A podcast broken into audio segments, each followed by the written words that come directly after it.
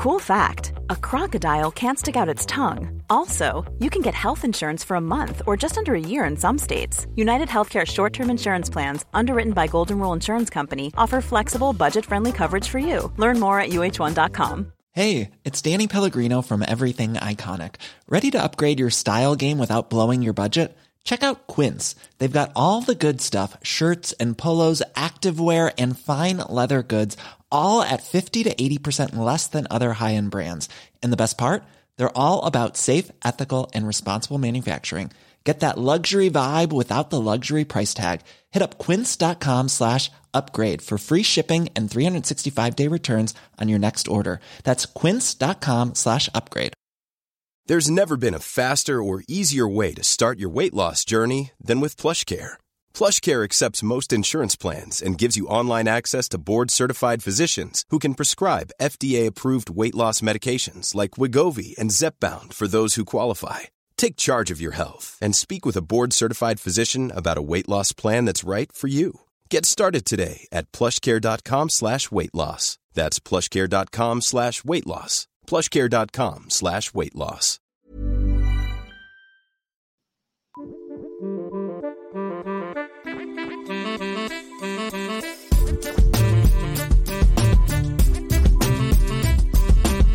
Hey everyone, Scott Hanson here from NFL Red Zone. I hope you're checking out one hour of Five Yard Rush, one of the best podcasts on NFL football in the UK.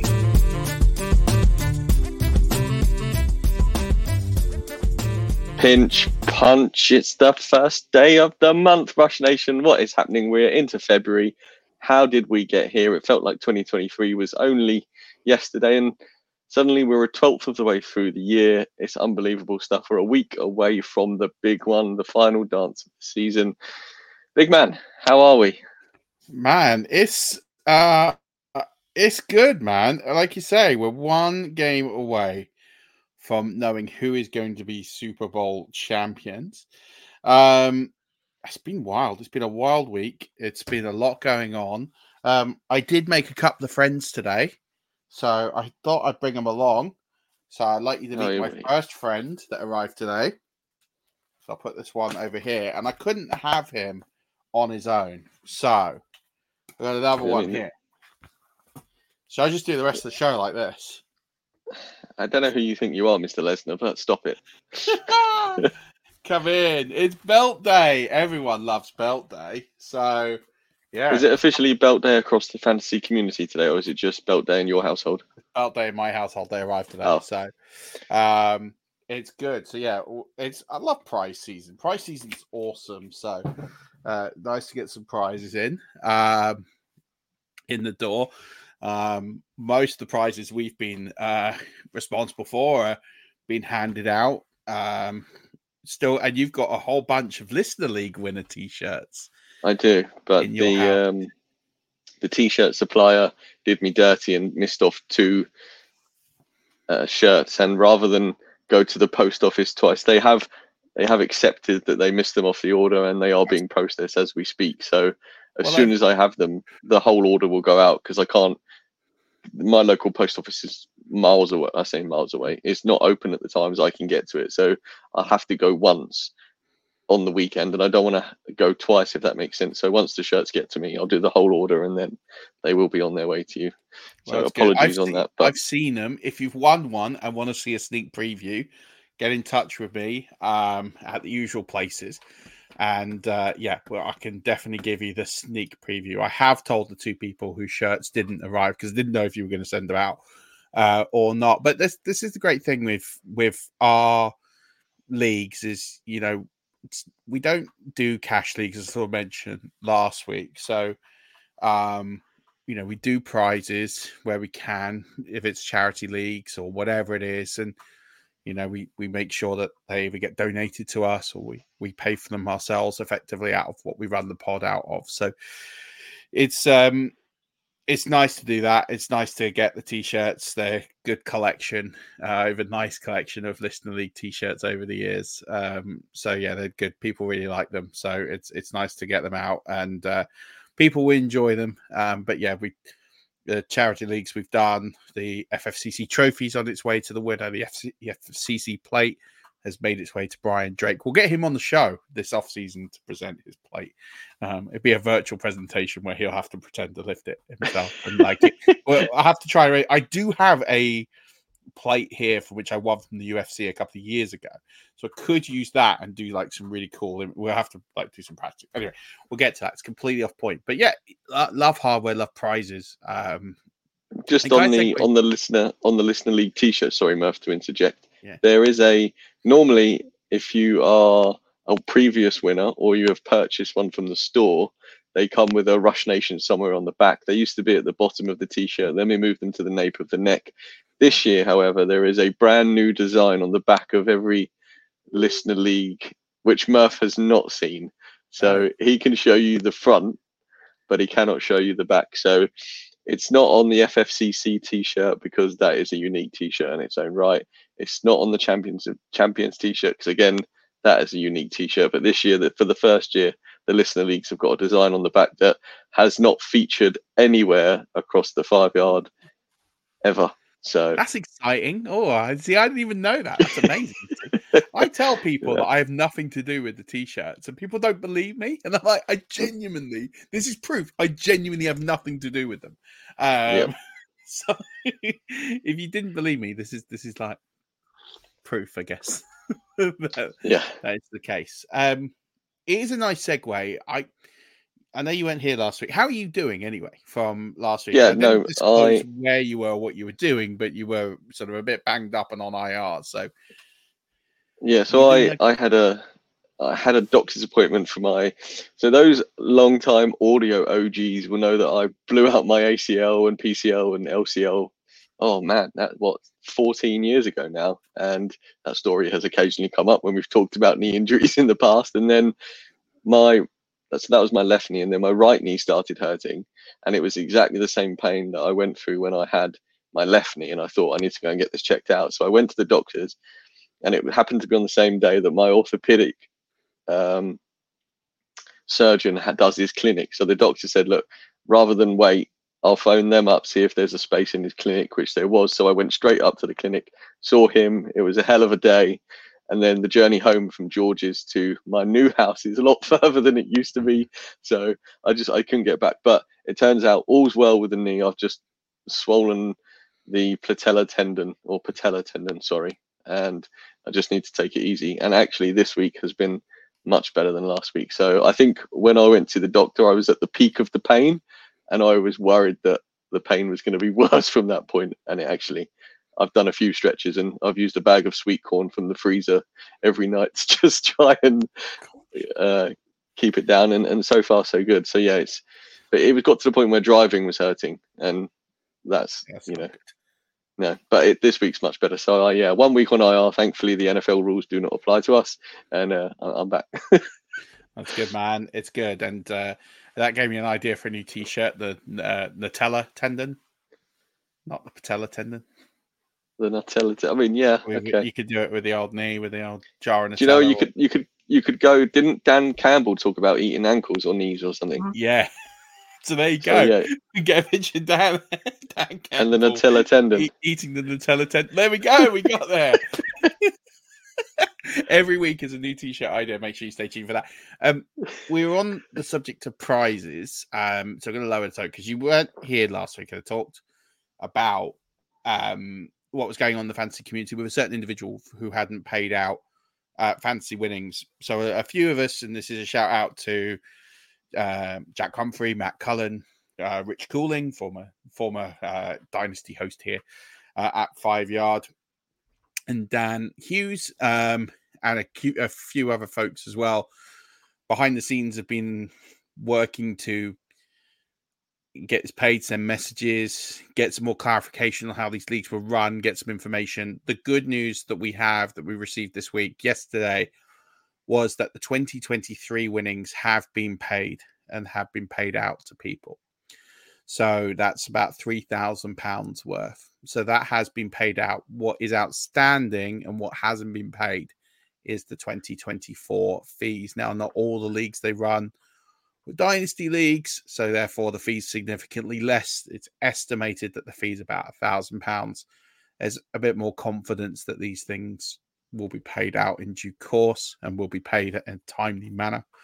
Um, I don't know when.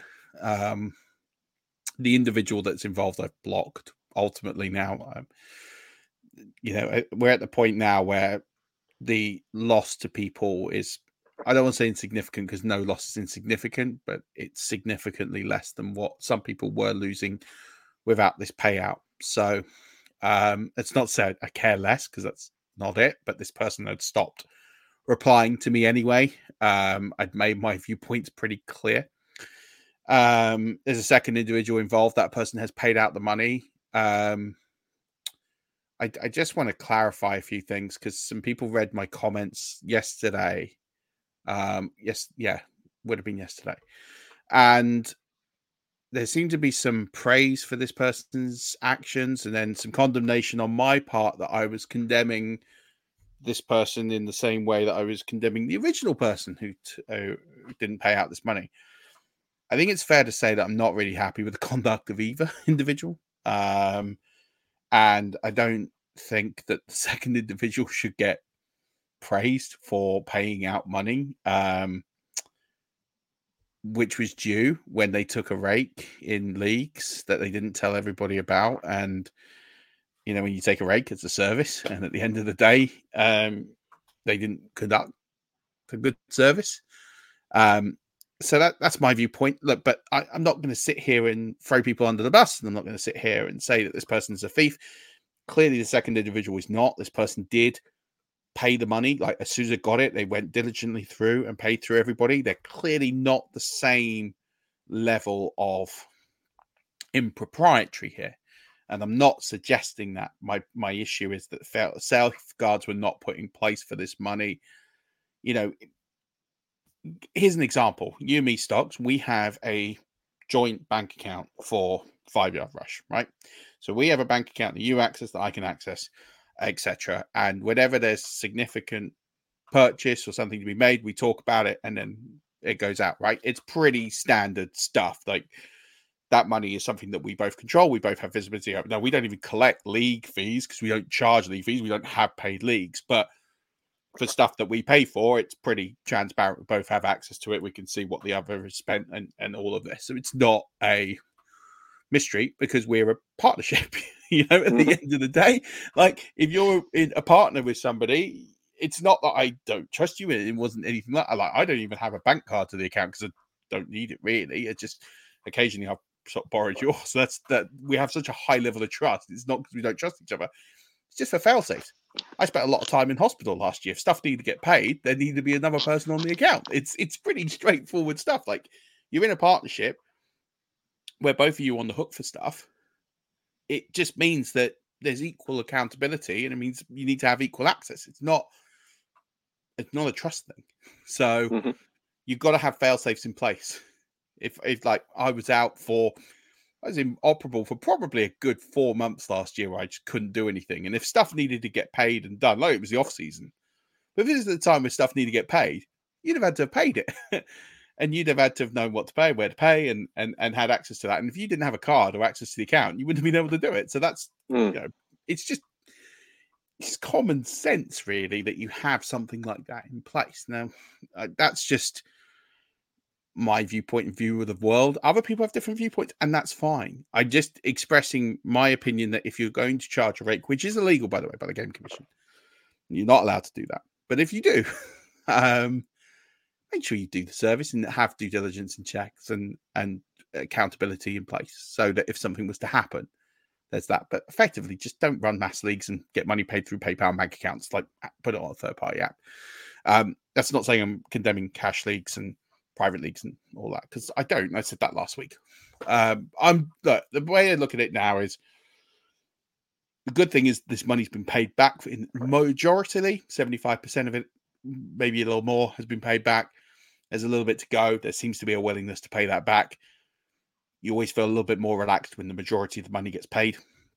Everybody's kind of just cooled down a little bit, and that and that's good. And it's good that this money is starting to make its way like that three grand has made its way to the players So I can confirm that. So that it's a it's a better place than we were a week ago, which is great. Still a bit of way to go, but this will play out the way it needs to play out. But compared to what I don't know if you you're not on on Twitter or X or nope. Elon Musk Fun Ground, but I tell you what, we in the UK, we've had our own drama. In America, they just took it 10x. They basically said, "Oh, look, the UK community has got an issue with people stealing money." Um, yeah, America, hold our beer because it went off. It's basically a, a private league where an individual didn't pay the fees for about a month, and then he said, "I will pay, but I'll pay by check." He collected the money by Venmo.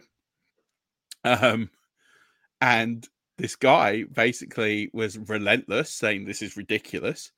Someone in the league defended the person, the commission who hadn't paid out. So this, from what I understand, this league is about four years old. The money has been paid out every year, but it hadn't been paid out after a month. The guy who came second was due money. Was like, "Give me money, my money. I want my money. I want to know what's going on."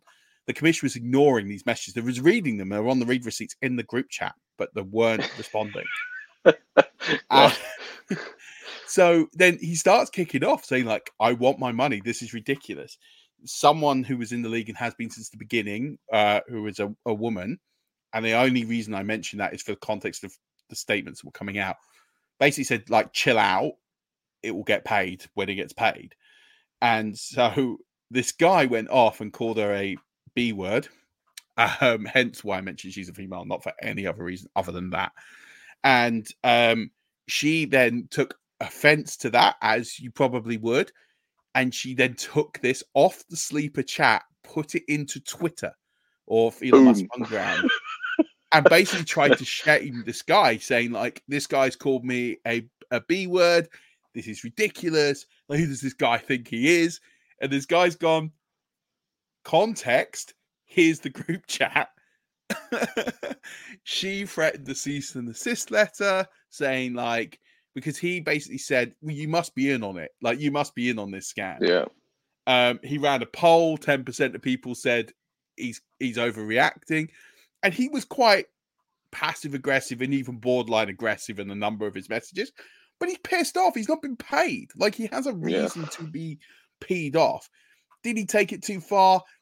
That's not for really me to say. Go read the messages yourself. It kicked up a notch even further. So yesterday,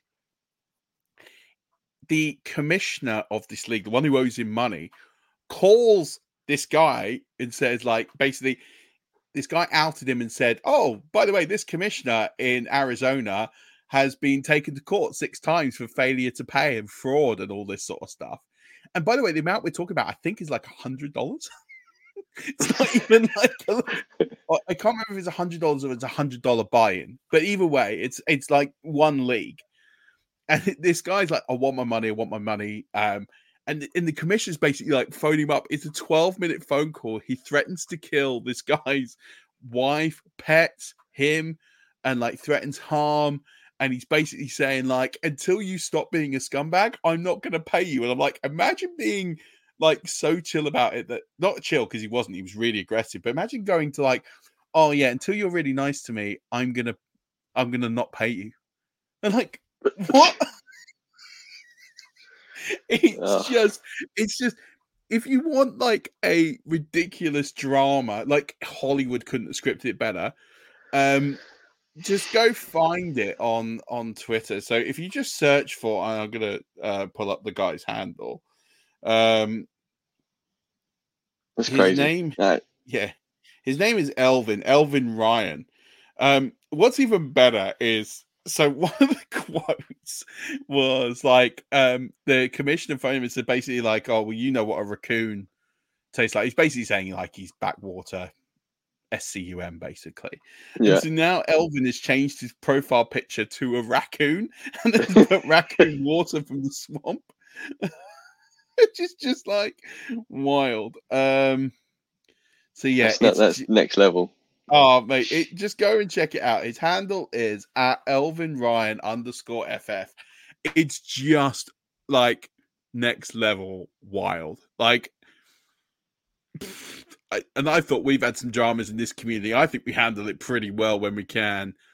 That's just ne- like cease and desist letters, 12 minute Let's phone be- calls. And the guy airs. So he, this guy, Elvin, has literally screenshotted and recorded this phone call. And he put eight minutes of it up onto with the guy's phone number.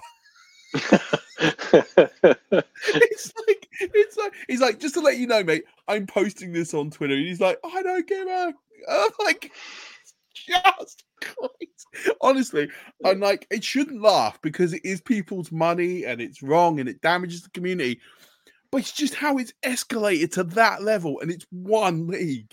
It's just, I just don't. Really um, know- I have no words for it. It's just nuts. It does bring out with- the worst in people, doesn't it? Prize season, it's all it is great when you're winning and stuff's paid, but when stuff isn't paid, it really does bring out the worst in people.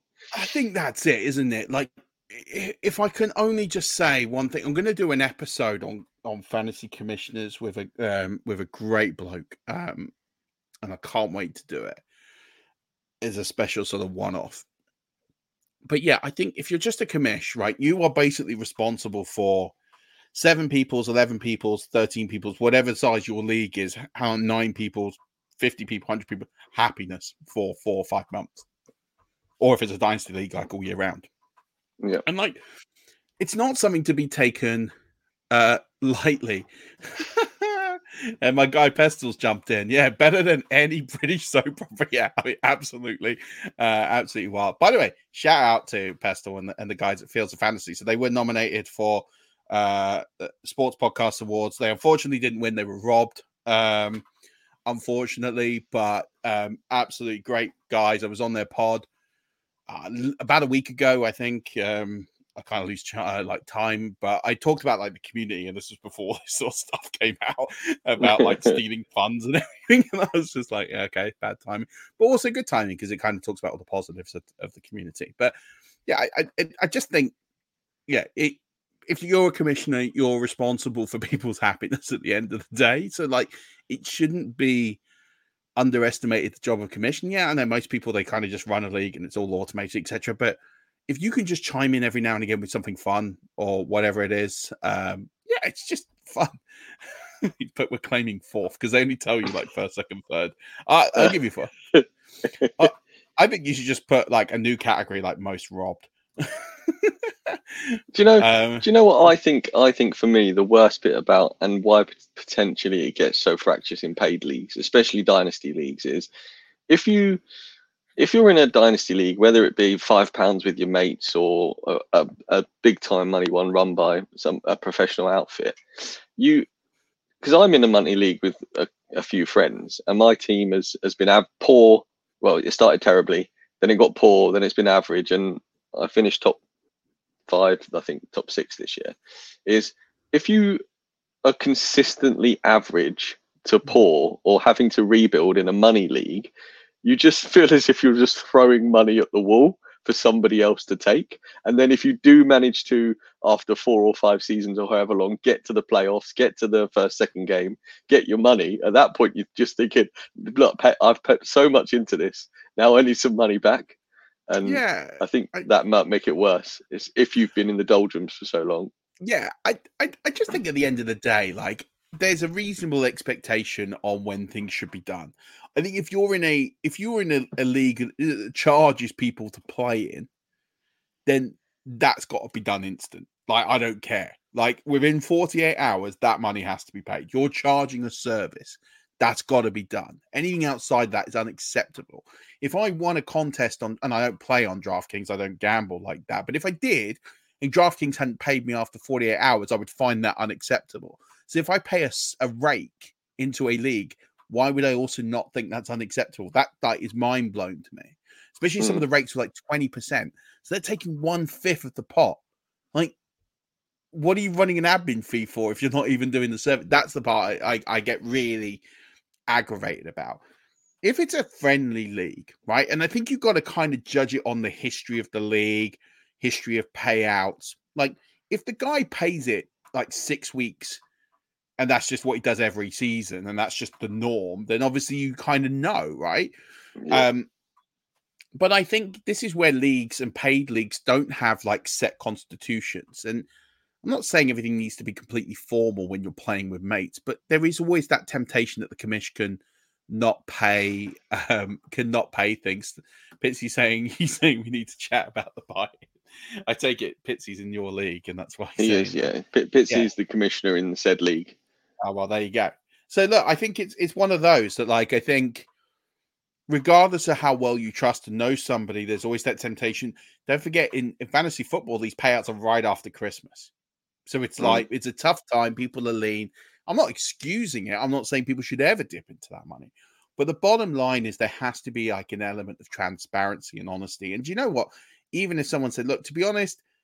Yeah, I, I borrowed it for a couple of weeks. I get paid at the end of January. I'll pay it out then. I promise. Like you kind of think, okay, you probably shouldn't have done that. But at the same point, it's like, well, you pay it, and we've been doing this for eight years. Like, does it does it really matter? Kind of thing. I, uh, I I'm not trying to lean it either way, but I think you have to formalize processes, and I think it also depends on the amount of money. I think if you're playing for tenors, twenty quid, I'm not saying that's an insignificant amount of money either, by the way. But I'm thinking that the risk is significantly less. If you're playing in leagues that are like hundred pounds plus buy-ins, which I know people do.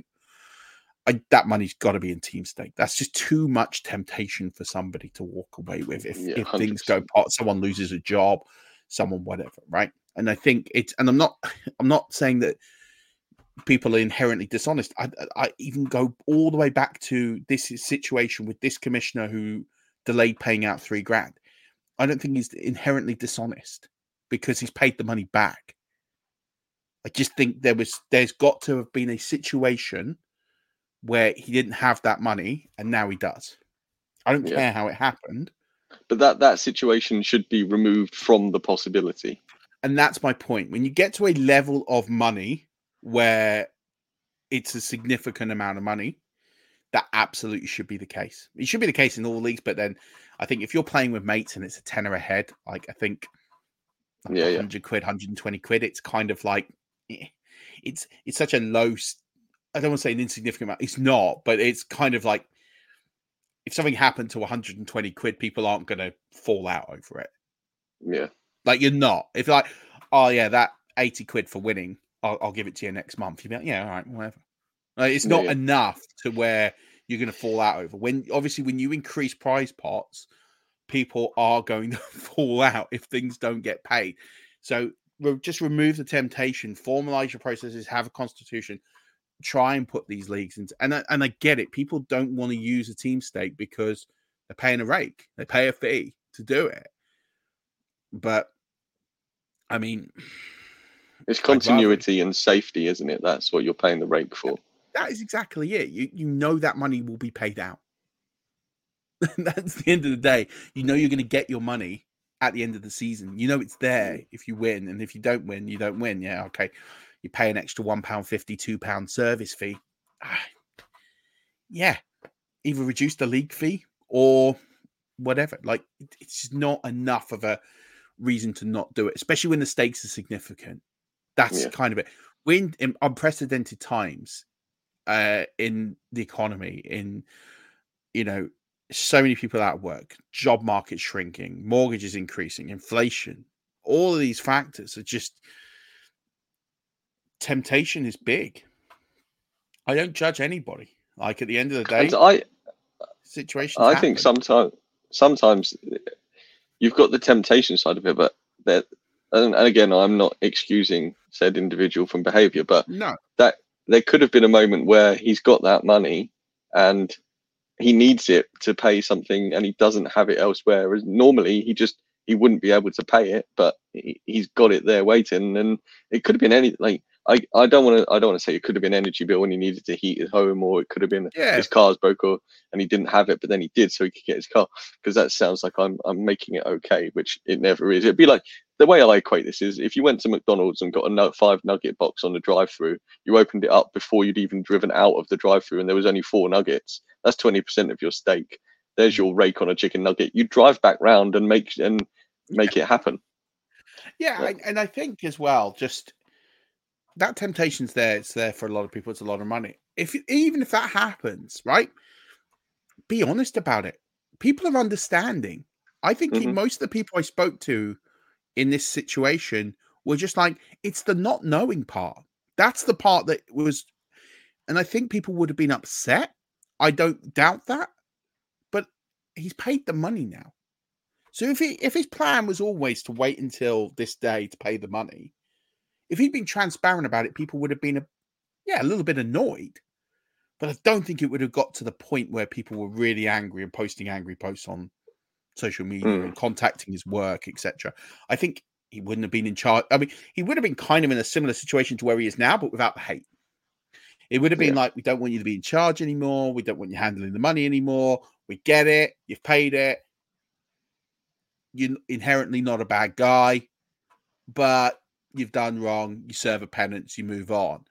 It was the lack of communication and transparency that really got people's goat. So I think even if you're in a situation, and I really hope that people listening to this don't, because I hope they heed our advice and it's just playing for small stakes, fine, like whatever. Like no one's falling out over a hundred. Well, I mean, and if they do, they do. But I mean, like most cases, I can't imagine people falling out over a hundred pounds. But when you're getting into 200, 300, 500, 1,000, 2,000, whatever these leagues can go up to, I think that's the point where you're just like, you need to put fail, you need to put safeguards in place. Yeah. That's just it. And just learn from that lesson.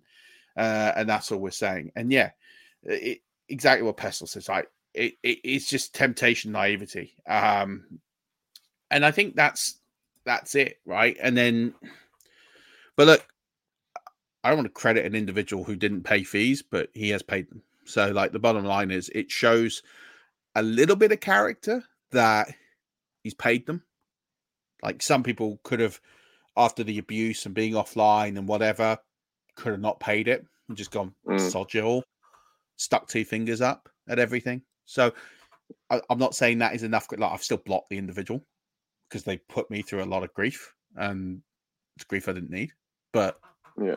And also the lack of communication, the lack of responding, and I think a lack of maturity and a lack of decency in the way that this was handled is my bone of contention with all of this. I think yeah, if, if he just come out on the third of Jan and said, "Guys, I'll be honest with you, I just don't have it, Yeah. but I'll have it by the thirty first of Jan, and it'll be paid then."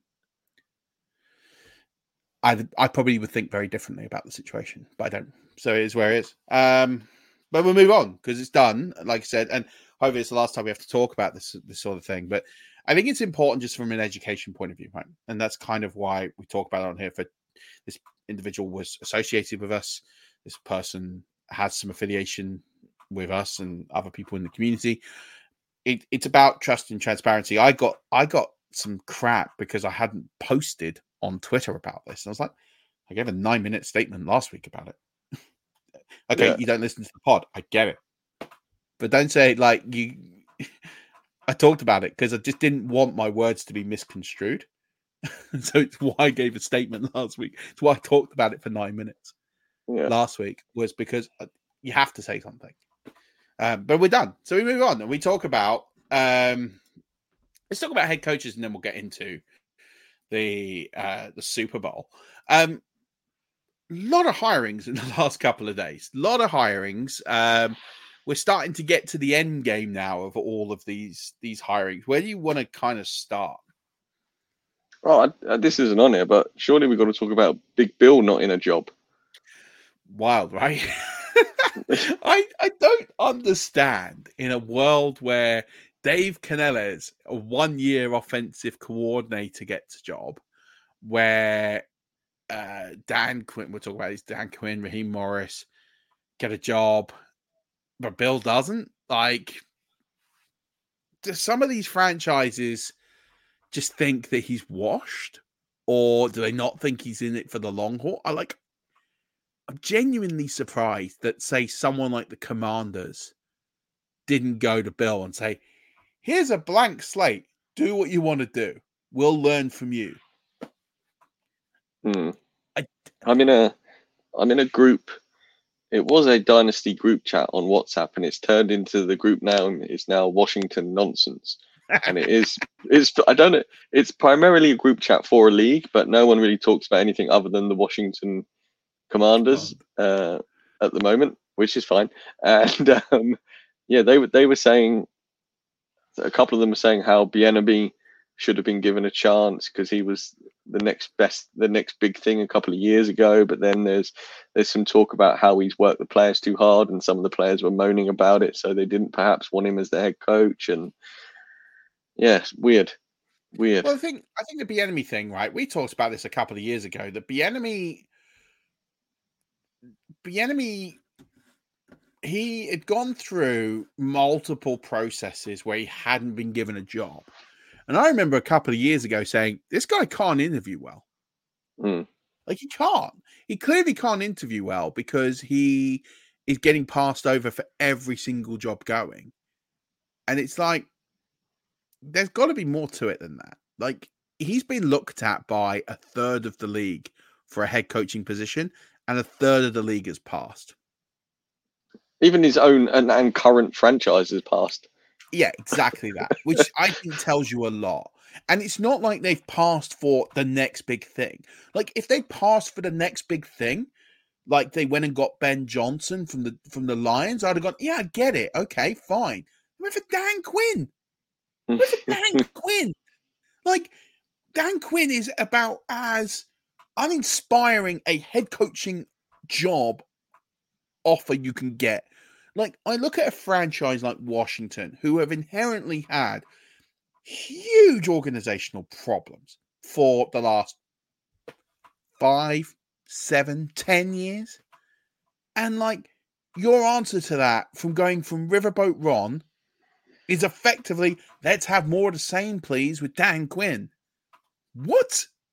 Like, it's just mind-numbingly dumb. Like, and I've got nothing against Dan Quinn. I think Dan Quinn's a great defensive coordinator. I actually think he's probably going to be okay as a head coach. Okay. Like he was fine as a Falcons head coach. Yes, and, and people can say he took him to a Super Bowl. Yeah, he did. He also blew the Super Bowl horrendously, by the way. But let's forget all of that.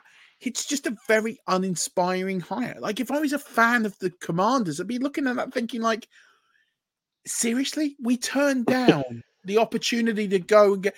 These were some of the names that they interviewed, right? So Ben Johnson, he said no. Mike Macdonald, okay, so he went to the Seahawks, which we'll talk about. Raheem Morris, okay, so he went to Atlanta. Uh, Bobby Slowik, he decided to stay. Eric Bieniemy, you mentioned Aaron Glenn, um, Anthony Weaver, but they didn't interview Bill Belichick as an organization who has just completely struggled as an organization. Like, I'd have thrown everything if I was the commanders to Bill Belichick. Because if nothing else, what you will get is someone who will do a complete top to bottom review with the organization. And this mm. is a guy who's won a lot. And I'm not saying that he will necessarily produce a great caliber on the field team right now, or even in a short period, maybe even his tenure. But what he will do is he'll organize the organization for success going forward. So even if, say, his let's say he does a three-year tenure and it doesn't work out brilliantly on the field. Like he they see improvement every year, but it's maybe not quite enough. But he'll put processes in place for long-term success. It's like when Brady came to the Bucks, A bit different because he won in year one. But the Buccaneers organization is better because Brady's been in it. Because he inspired leadership. He got people to act up. He got he bought a culture and a mentality that the standards have maintained even after he left. That's like the best legacy you can ever have. And the guy was a quarterback. Imagine what Bill Belichick would have done to an organization. Like, yeah. I just think I kind of don't mind Atlanta passing. Like, I I wouldn't, but like they've gone with a fairly successful young, I would say youngish head coach who has been around the league a long time. Like, fine. I get it. You can build a five year plan on someone like Raheem Morris. I wouldn't choose Raheem Morris over Belichick, but okay.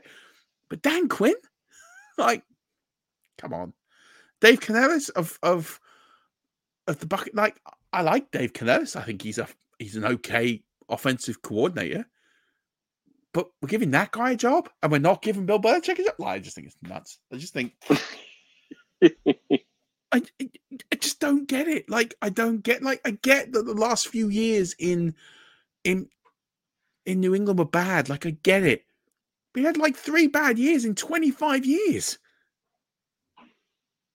You'd you'd take that. You'd take three bad you would. years and five Super Bowls.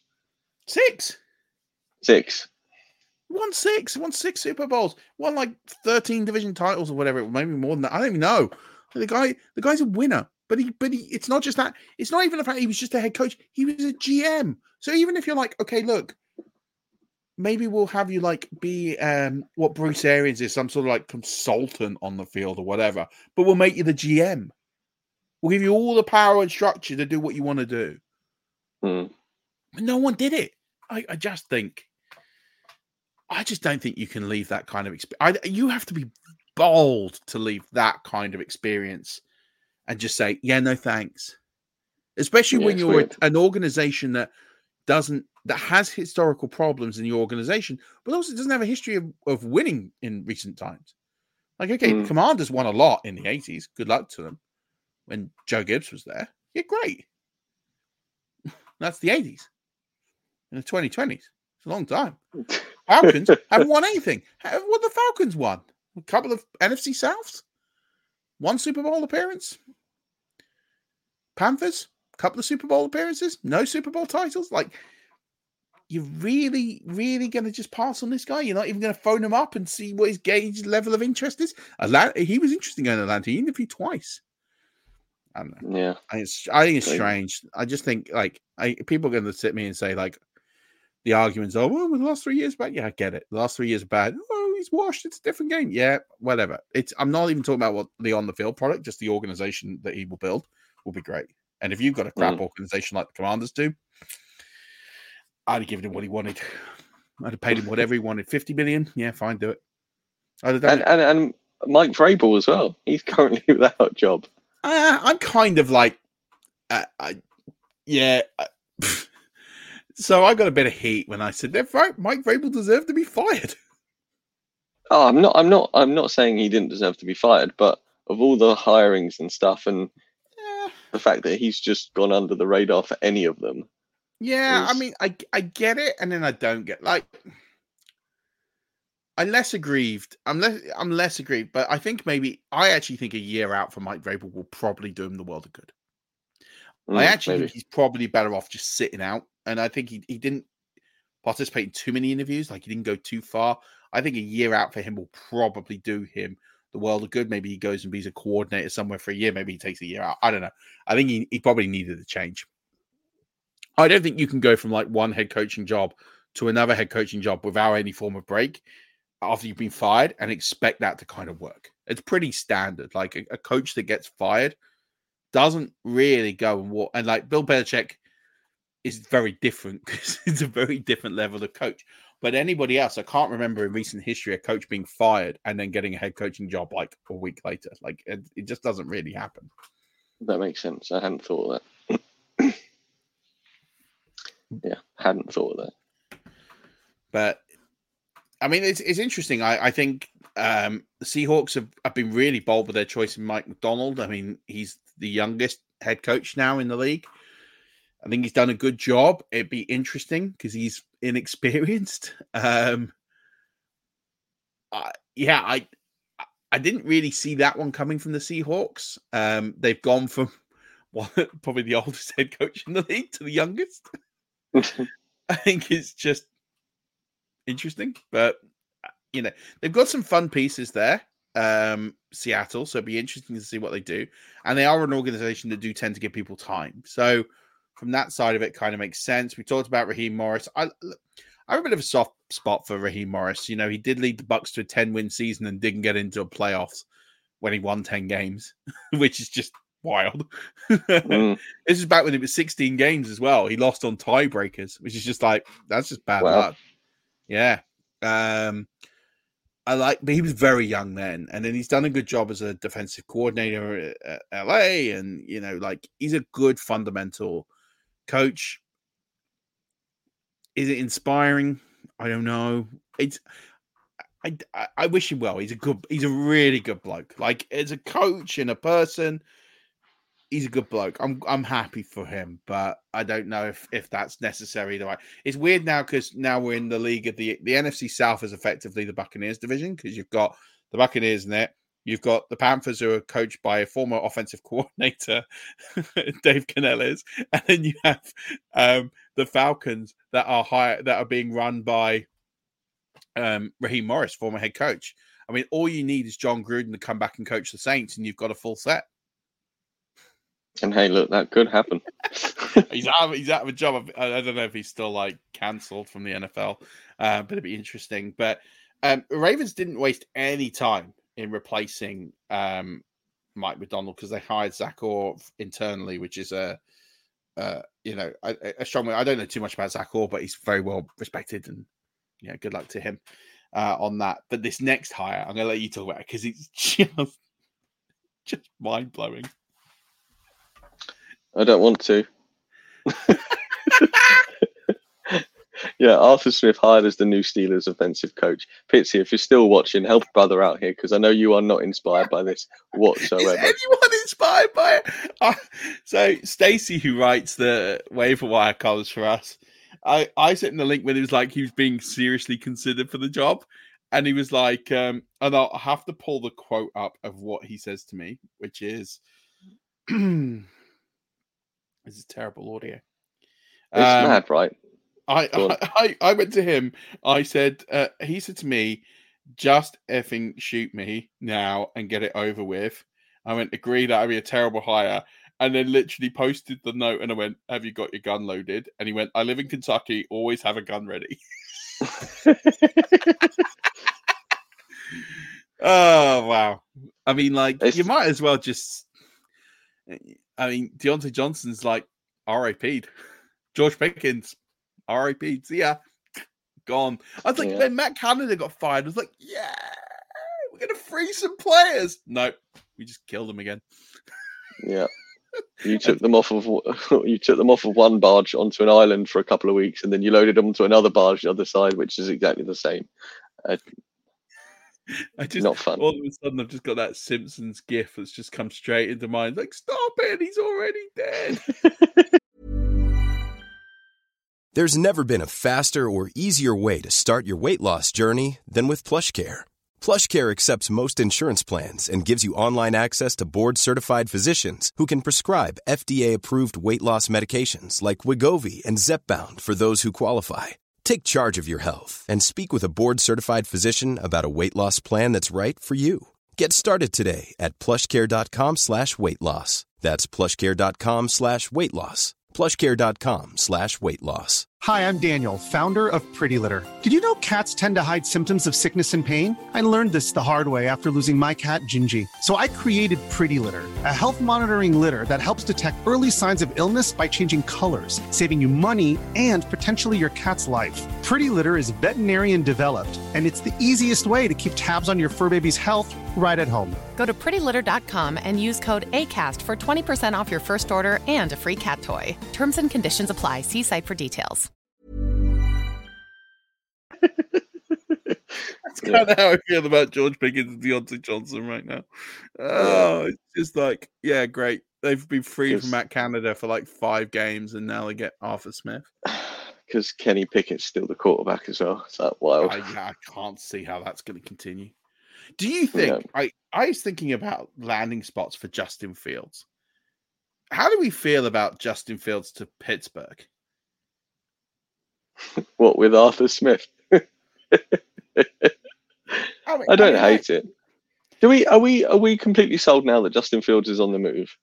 I. I mean, I am. I've said it for weeks. I. I. You don't have the number one pick with Caleb Williams there, and I'm not the biggest Caleb Williams lover, but you don't have the opportunity to draft Caleb Williams and then go, nah, I'll stick with Justin Fields, who's terrible. Yeah, that's fair.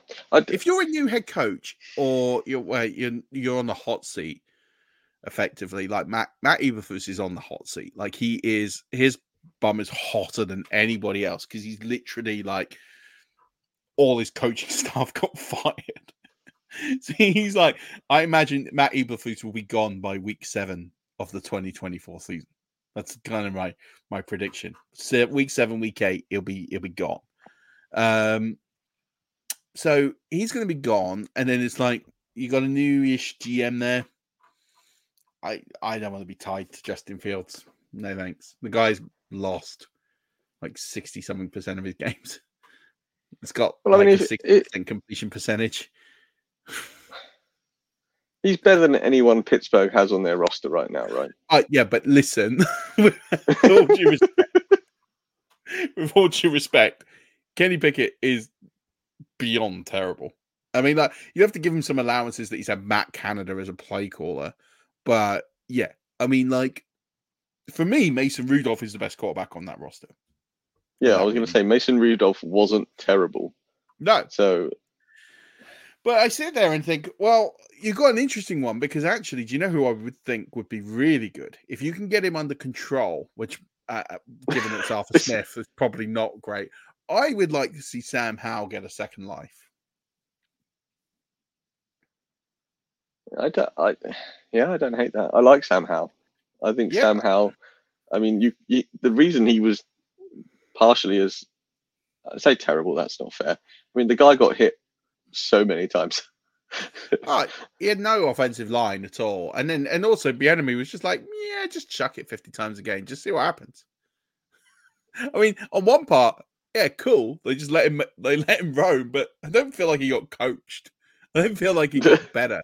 Like I don't feel like someone sat him down and like worked him out. Like, hey, this is a way that you can improve. Which I think, like in a Mike Tomlin setup, he will put those in place because the one thing you can say about like a guy like Mike Tomlin is he's taken very average rosters and got the absolute maximum out of them. Mm, Like people sit here and, and like complain about Mike Tomlin, like, oh, he's won like three playoff games in the last 10 years. I was like, yeah, but he made the playoffs every year, which hampers his continual like uplift. Like the Yeah. guy's not not picking in the top 10, so he never gets top talent. Um like yeah, he can only work with the team that's been assembled for him.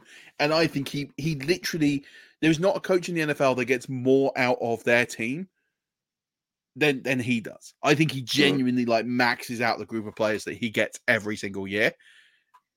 And it's just he, I don't think he's ever had an elite group of players. I think that it, like since Ben's left and Super Bowl runs, I don't think they've had an elite group of players.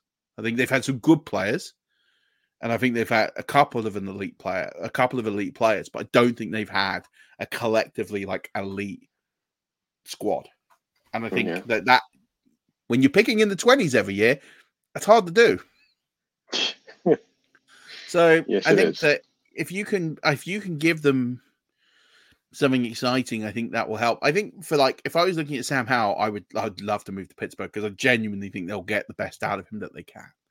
And I think there is a player in there. I'm with you, but it looks like it looks like both Chicago and Washington will go quarterback. Fundamentally, makes the most amount of sense to me that both those teams do.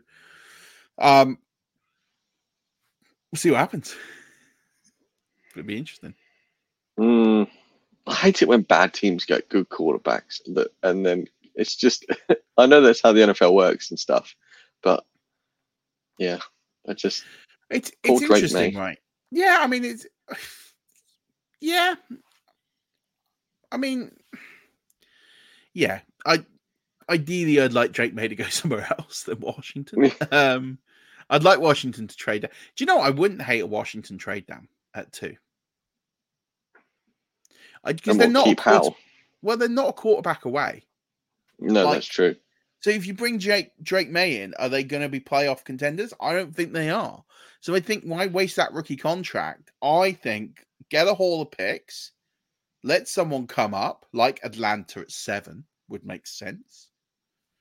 Um, there's a few teams there that could that could reach up and and grab Drake Maye. Let them pay the King's ransom it would take to get to two, and Do you know who likes paying king's ransoms for possible nothingness?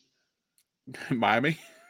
Well, yeah, Miami, but they do have two. I was thinking of Denver. You know, we gave up a whole load for Russell. We gave up some stuff for Sean. I mean, yeah, and you're I out. mean- of, you're, yeah, you don't have a pl- Yeah, I just don't think you've got the capital to get up there. But yeah, No, we don't. But it, it wouldn't surprise me if they sold like the east wing of Mile High and gave the concession money each week from them to. so, yeah. Listen, we can't give you two first rounds, but we can give you a first round and all the money each week from the East Stand a mile high. How's that? Yeah, and, and we're going to rename the the, the East Stand as the Washington Commanders Stand. Yeah. Fed, FedEx Stand. Don't, because yeah, the Empower so, Field. So funny. that, that would genuinely be hilarious.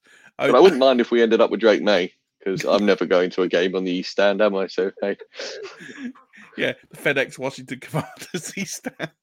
yeah, yeah, that'd be genuinely funny. Like I think I, I would, I would, I would, I yeah, and I think with Peyton that that would be good. I'd enjoy that. I can't Yeah. see it, but that would be great. I'd go for it. yeah. Yeah. Yeah. Okay. Well, let's get that campaign started. Let's start getting some sources. We'll start leaking it out. I'll, I'll contact like Rap Sheet and say, "Hey, I'm hearing that the Broncos." The lease for that part of the ground is up, and they're going to give it to Washington. for, for for a dollar, a dollar a year.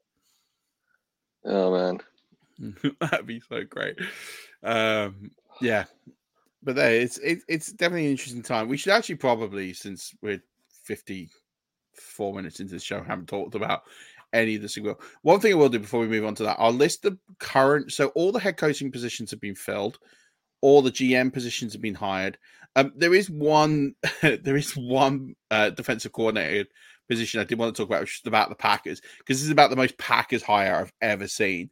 So the Packers have hired um, Boston College head coach Jeff uh, Hafley as their next defensive coordinator, and he's going to fit right in because I've talked about for about three or four years, maybe even five years, that the Packers can't stop the run. And uh, Boston College last year were giving up 181 yards per game against the run. So he's going to fit straight in. Hey, what's your plan, coach? Oh, don't worry about the run. Like, it's fine. Just let it go. It's like the most perfect fit of like, yeah, well, we can't stop the run. That's cool. No, can I? Great. When can you start? Job done. Great interview, that guy's like amazing. Um, so coordinator positions that uh to be filled. Buccaneers need a new offensive coordinator. They actually need like most of their offensive team because they've all gone to Carolina with Dave Canales. Um, so we'll see who they hire. They're in midst of interviewing. They're interviewing, I think, everybody and their mother at the moment. Um, every day I see, oh, so and so's been interviewed for the job. It's like, oh, good, nice, thorough search. Uh, the Titans need an OC. The Giants need a defensive coordinator. The Saints need an offensive coordinator. The Patriots need an offensive coordinator. The Cowboys now need a new, uh, Cowboys now need a new defensive coordinator because they just lost Dan Quinn. I do like Dow Boys though. Dow Yes. Boys. For, yeah. How about them Dow Boys? Yeah. Cowboys need a defensive coordinator. The Dolphins, this is quite a cool story. So the Dolphins need a defensive coordinator, and they are interviewing Rams assistant Chris Shula, who, yes, that name is familiar because he is the grandson of Don Shula, famed Dolphins head coach. Imagine that. Hey, so what are your credentials for this job? Well, my granddad was the best coach you've ever had in the history of the franchise. You're in. You're hired. Yeah. You can you can just sell more Shula mer- merchandise, like done. Uh, and then the Raiders need an offensive coordinator, but all the head coaching jobs have been filled, all the GM uh, positions have been filled. So, getting near the end of this now, I reckon in about a week or so, I reckon by Super Bowl we'll pretty much have most of these locked and and done. So we're getting there. We're down to the last eight, and then I can't imagine these teams will lose a coordinator unless they get hired. Well, they're not going to get hired as head coach, so imagine it be as as they are. So, championship round of games, we do have a Super Bowl. It is the Chiefs versus the 49ers. We've seen this story before, just four years ago, where Patrick Mahomes won his first Super Bowl um, championship and first Super Bowl MVP uh, as he beat Jimmy Garoppolo and the 49ers. It's not Jimmy Garoppolo this time, it is Brock Purdy, but coaching staffs are relatively similar. Um, same head coaches, so much the same. So, Mhm. um, they got there in very different ways. um, the Chiefs absolutely their defense were incredible, by the way. Like I've I've sang a lot of praises. And Steve Spagnuolo has coached brilliantly this season. Um, but yeah, for him to have put that game plan again. Like they completely stuff. I, I for me, the Ravens were badly. That game plan didn't work. It was terrible. They made a lot of mistakes, but there were some great defensive plays, like they're causing a fumble on the goal line, so Zay Flowers didn't get in the in the end zone. Um, you know, they made a lot, a lot of big stops, a lot of big plays, uh, constant turnovers. Like the the, the Chiefs defense was incredible because our offense has been stuttering all season long. So uh, yeah, good good result for the Chiefs. And then the I, 49ers. I saw. yeah. Sorry, Murf. Before we talk about the 49ers, I saw a stat that said the Ravens had the number one rushing offense in the NFL this year and ran the ball the least amount of times in this year per game against the Chiefs, and they threw it the third most times they had all season against the Chiefs. So they went away from absolutely everything that worked, and Yeah. Six running back carries it's crazy. and three Lamar Jackson design runs. It, it, it was ludicrous. Like I didn't get that game plan. It didn't make a lot of sense to me. Um, Lamar Jackson's getting a lot of the heat because he did throw a ball in the triple coverage, which it was bad. But I, I just think it was a really it was a really poorly designed Yeah, it was game. awful. It was really badly called by Todd Monken. His inexperience in that situation showed, um, and it showed in a big way. I think they'll look. They they were the number one season favorites for a reason. I think the 49ers are probably the biggest.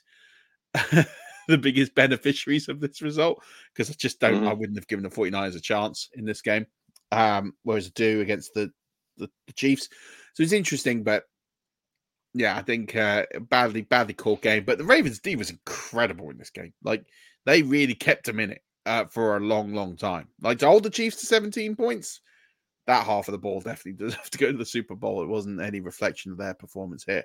And then, and then we got the Lions, and I love the do or die attitude that Dan Campbell has.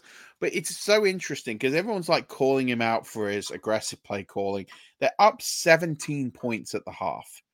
Now, here's what's crazy against the Buccaneers, he wasn't that aggressive. He really sort of toned it down, didn't really go for it on fourth down, played field position, made smart decisions, kept the scoreboard ticking over. In this game, he went, sod that. I'm going to go for it on fourth down, turn down points, and they lost the game. I, I just think when you're up 17 and then you're up, you know, you're up 10, the opportunity to continually score points and keep putting pressure on the opposition is massive. They scored with seven seconds left in the second half or in the first half, end of the first half, second quarter, to go 24 7 up. So effectively, the last possession of the first half. And then they don't score for almost an entire 30 minutes.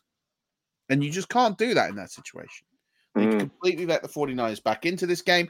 Credit to the 49ers. It takes a lot of guts to come back from that kind of deficit, and they got through it. Um, again, just continually putting points on the board, scoring on consecutive drives, putting that pressure on, putting the pressure on. You know, then they go up by they go up by 10 um, with three minutes to go. And yeah, you know, they get one back, the Lions, but damage is done. Just a big, big, big. I Dan Campbell will look at that again he'll have nightmares. He will have nightmares because I just think in that situation, it's a, you know, I think there's there is ways that you'll be too conservative, and I think there's ways in which you could be too aggressive. We saw this in the NFC Championship game a few years ago when Matt LaFleur was far too conservative against the Buccaneers, where he went for a field goal instead of going for the touchdown, given that he was fourth and goal. He was like, Well, I need two scores, so I'll kick the field goal, give the Bucks the ball back. And you're like, Yeah, but you're fourth and goal, like you're only eight inches or you're eight yards from the line. Like you might as well go for it. Mhm. But they didn't. They gave the ball back. Tom Brady knows how to eat clock better than anybody. So, uh, you know, that's too conservative. This is too aggressive, going for it when you can put points on the board. I think it's there's a there's a balance. The the good coaches have that balance. They know when to go for it, when not to go for it, and it's. But he's done a heck, heck of a job. You know, people are throwing him under the bus, and it's like, well, he's turned that No. franchise around from what was a laughing stock to one of the most enjoyable, watchable teams in the NFL. Like you got to give the guy a lot of credit, but Yeah. yeah, he will have nightmares of that for for quite a while. So it's a shame. It's a predictable Super Bowl. the general consensus I feel is that people aren't all that excited for it, which I don't blame them. I'm not. I'm not saying it's one that I'm overly inspired to to see. Um, no disrespect to the teams in it, of course. Just I think we've seen this record before. Um, Andy Reid has made the Andy Reid has made the championship game in 44% of his career. What the Super Bowl? No, the champ the championship game, so the round before the Super Bowl. So he's made the conference 44%. You think how long his career's been? What, 24, 25 years? That's disgusting. Incredible, right? He's made the last six, seven championship games. That is that is an unbelievable statistic. It's mad. It it genuinely is like beyond belief, like how good a job they're doing, and like they've lost out to Tom Brady twice. they lost out to Joe Burrow and the Bengals, and that's uh, yeah, I think that's it. That's when you then you look at their roster, and they have t- they have Travis Kelce, obviously Patrick Mahomes, but outside of Travis Kelce, they don't have a star, and then their defense is just angry, and obviously they've got uh, Chris Jones, but yeah, I love their D. Wild. I love their D. Steve Spagnuolo is a is a highly underrated coach, and he's done an incredible job. Yeah, and he has done for years. I, I what Steve Spagnuolo got like four Super Bowl rings as a DC. Like, guy's incredible. Like people who don't know who he is, go go and look him up. Like incredible career that he's having. Um, and he is for me the big reason that they're here. It's not Mahomes, it's not the Mahomes magic, it's not the offensive magic. It's it's all about this defense, and it's going to be interesting against uh, Mister Irrelevant Brock Purdy, who'll become the mm. second ever Mister Irrelevant to win a Super Bowl if he does it. Um, really? Yep. No, somebody else. What as a quarterback? No, first ever as a quarterback. Right. Okay. Second ever, Mr. Irrelevant. Who's Ryan the Succop. first? Ryan Succop. Really, a kicker. Excellent. Yeah. Ryan Succop. It, he'll also be the only Mr. Irrelevant from the team that drafted him, who will be who would who would win the Super Bowl. Love that. Good so, stat. I did not know Ryan Succop was Mr. Irrelevant. Yeah, Mr. Mr. Yeah, Ryan Succop, Mr. Relevant, um, first Mr. Relevant to win the Super Bowl. Um, Brock Purdy is the latest um, quarterback drafted to play in a Super Bowl since Brad Johnson for the Tampa Bay Buccaneers in 2003. He was drafted in the, I think he was the 214th pick. Well, that, that stat can never be broken now because unless the draft gets bigger. Well, you, you say that it can technically be broken because you can get extra comp picks. Are they after Mr. Irrelevant? No, but they obviously shoved down 262, I think Brock Purdy was. So you could have a year where there's more comp picks than there were in that draft, and Mr. Irrelevant could be like 264 or 265. Uh, okay, no, yeah, gotcha. All right, fair. So he could be slightly later, but yeah, we're talking about it's going to be like three or four pick.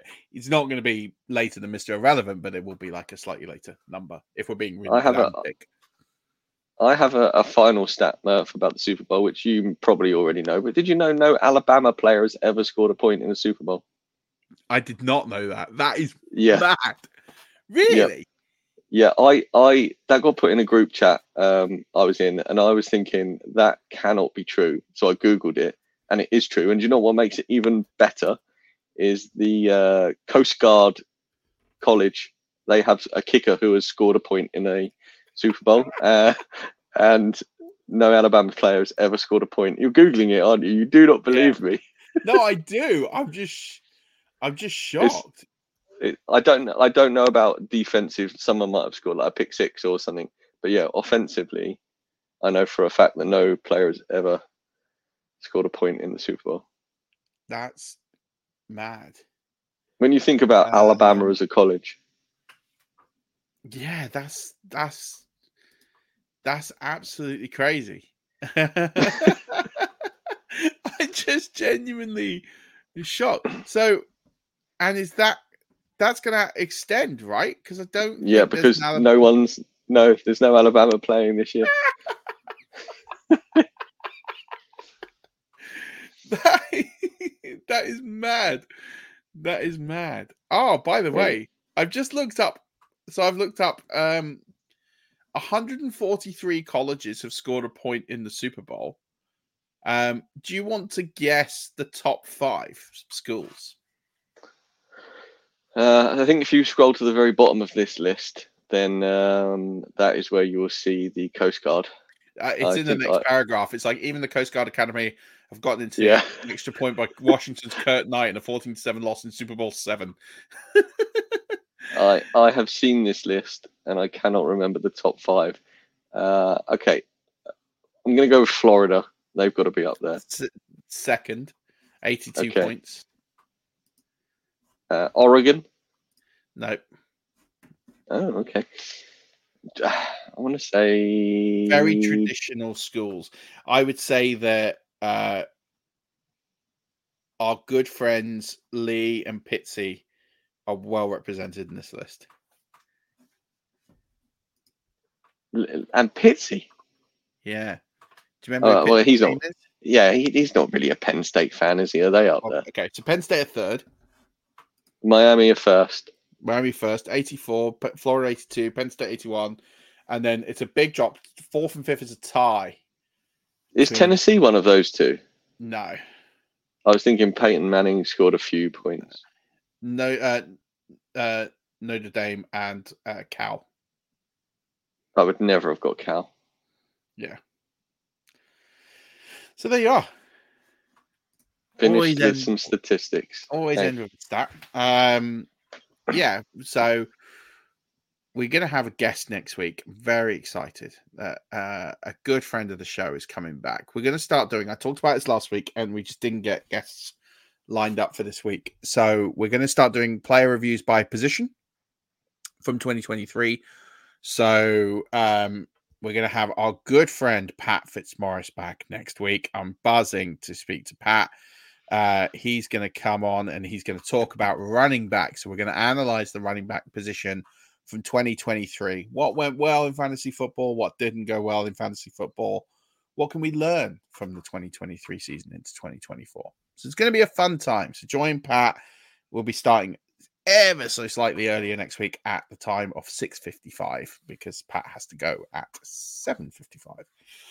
So 5 to 7 to 5 to 8 to tune in next week. It's going to be a great show. Uh, also, don't forget to sign up for the FFCC. We're nearing about eighteen hundred pounds of donations. Uh, over hundred people signed up, which is amazing. Uh, so make sure you sign up for that. Want to get it to be the biggest one ever? Love to get five hundred and twelve people it this year. That sounds fantastic, my man. And it's uh, all for a well-worthy cause. Not that they're not, but this one is specific, uh, specifically important to us. I'm going to go with. So, uh, yeah, They're do get great signing up. Yeah, Yeah. they're a great bunch of people. There, we're going to get someone um, from Crohn's and Colitis to join us on the pod in the summer. Um, there's also talk that I might go on the Crohn's and Colitis podcast in return and talk about and talk about um, having ulcerative colitis, which um, yeah is not great fun having. But uh, if Well, you saw the I- traitors, you would have seen that someone with ulcerative colitis uh, got all the way to the final two and then made the wrong decision. Spoiler, but it's been a week, so if you haven't watched it, you're probably not gonna. Yeah, we uh, we watched it. It was good. Uh, Best show on telly. Yeah, although I there's- I think the final could be like not shorter, but I feel like the final just get to the meat of it quicker because it just we all know what's going to happen. We just want to know what's going to happen. Like you, you don't you don't I need like to. the tension. I think it's good. I thought you were going to say the only way it would be better is if the actual players got murdered instead of pretending to get murdered. That'd be a dark twist. Yeah, I wouldn't have said that. That's that's beyond my that is beyond my darkness. But oh, oh, somebody I used to work with a long time ago messaged me on Facebook saying they saw uh, I was tagged in your post about colitis and they got diagnosed last year with it. So Oh wow! there was a shout out for us for raising money for it. So which is it's always nice. No, it's good. It, it look, it's an important disease, not just because I've got it, right? I mean, that's an easy thing to say, like I've got this disease, and therefore it, it's just pertinent. But ultimately, the biggest thing with this disease is I should have been diagnosed about three or four years ago. And had I been diagnosed three or four years ago, I would be in a much better position with my with my disease than I am. And it's because I wasn't aware. And it's literally the numbers are scary. Over half a million people in the UK have this. That's just that are known about. There's probably at least another 500,000 people, if not more, who are undiagnosed. And it's not that it's difficult to diagnose, it's just people don't know about it. So you're mm. talking about potentially a million people suffer from Crohn's or colitis in this country. And it's it's a scary disease because it's it's a chronic illness. It doesn't go away. It, it, it, the only way you get rid of it is to cut the bowel out if you have colitis. If you have Crohn's, it never goes away because you can't cut that part of the bowel out. So it's it's genuinely scary and it affects people at our age more than any other yeah. demographic. So it's pertinent to this podcast in particular because people listening to this are mm. at, at the highest risk of this disease. But I'm in a, a, a group of colitis and Crohn's sufferers. I see babies as young as two getting diagnosed with this. Uh, Molly, who was on the traitors, got diagnosed um, at 11. Yep. It's heartbreaking, like the kids that young. And she had um, her bowel removed when she was 18. So, um, yes, you know, it's it's just it's a really terrible disease. So anything we can do to raise awareness, and and again, I'll continue to talk about it. And if you if you suffer from, um, I'm not going to read the symptoms because they're they're quite gruesome and it's a family show. But if you if you are suffering with your stools and want some advice, then I'm happy to talk to absolutely anybody about this. I'm very open about my journey and process uh, with this terrible disease. And um, yeah, if if people can get tested and diagnosed earlier, you have a much better chance of getting it under control. It's not, by the way, I'm not. I wasn't typical bloke of I put this off, I put this off. I was tested for uh, probably about 15 different things. Yeah. Um, and you could have, you could have said everything. no, well, it's limited to what you can test. Um, but I was, yeah. I just kept getting told you've got a bacterial infection. You've got a bacterial infection. You've got a back. Literally, I had seven different diagnoses. Five of them were just, yeah, you got bacterial infection. You've got Helicobacter. You've got this. You've got that. And I'm like, I prepare most of my own food, and I'm kitchen hygiene trained. mm it's not bacteria. So anyway, that's what I mean. So and also, and if I had the awareness to know what this disease was, I'd have pushed for a test a lot sooner, and I'd have been diagnosed a lot sooner. I certainly wouldn't have had the troubles and continued struggles I have with it. So yeah, it's it's important to get tested. But anyway, enough about that. Sign up to the FFCC. Um, it's a yeah, it's going to be the best tournament yet. Definitely, I've got a few surprises in mind when we get to bigger numbers. But it's been a phenomenal start. Uh, I really appreciate all the support from from everybody. Um, and looking forward to getting to 512 people this year and having a really really fun uh, tournament. We added something cool last year. I hope we can do something cool again this year. Excellent, excellent. Do go get signing up, Rush Nation. Well, that it's it's it's a weeks and a bit to the Super Bowl, I think now. So exciting times ahead. Rush Nation, go out, get yourself some Nutella Nutella patellas and uh, no Nutella tendons. Yeah. yeah, there's there's work to be done, but yeah, go Dan Campbell yourself some Nutella patellas, and uh, we'll see you next week. As always, don't forget keep rushing.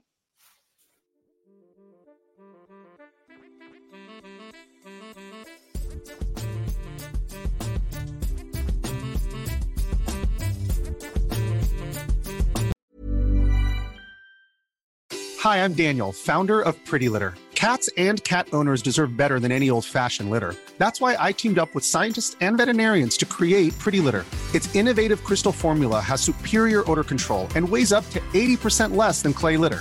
Pretty Litter even monitors health by changing colors to help detect early signs of potential illness. It's the world's smartest kitty litter.